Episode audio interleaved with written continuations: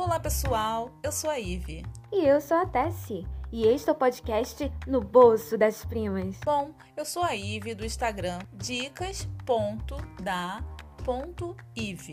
Eu sou do Instagram Viajar e Fotografar Underline. Estamos aqui para conversar sobre soluções financeiras para ajudar o seu dia a dia e também dicas de renda extra. Hoje vamos falar sobre como organizar suas contas mensalmente. Você tem dificuldade de separar os valores para cada conta todo mês?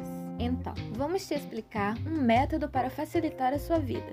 Aí você escolhe seguir ou não. Esse é um método chamado de envelopes. Com ele, você pode separar dinheiro para contas fixas, lazer e até mesmo para investir nas suas metas. É muito simples.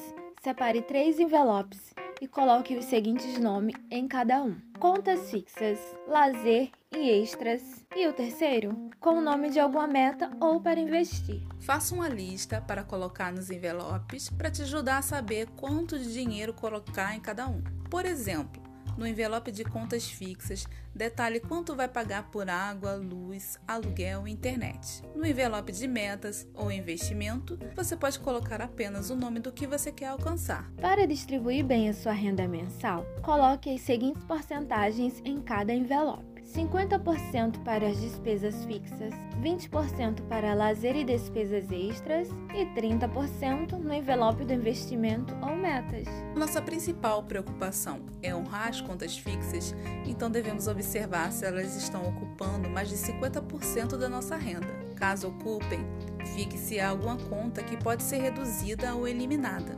Por exemplo, pode renegociar a sua conta de internet e TV encaixar no seu orçamento. Se não for possível reduzir alguma conta do envelope de contas fixas, procure fazer esta redução no envelope de lazer e despesas extras. Tente manter o envelope de metas e investimentos com a porcentagem de 30%. Assim você vai poder realizar os seus objetivos, como a construção de uma reserva de emergência, por exemplo mas se sobrar dinheiro no envelope de lazer e despesas extras, aconselhamos que você guarde para o mês seguinte. Não gaste só porque sobrou. Você também pode deixar guardado em uma conta digital onde seu saldo renda. No envelope de metas e investimento, é importante escolher se primeiro você quer juntar dinheiro para uma reserva de emergência ou para algum sonho como por exemplo, uma viagem a médio ou longo prazo. Anote seu objetivo e se dedique para alcançá-lo. Então é isso, pessoal. Tudo começa pela organização. Qualquer dúvida, vai lá no nosso Instagram. Até o próximo episódio. Até!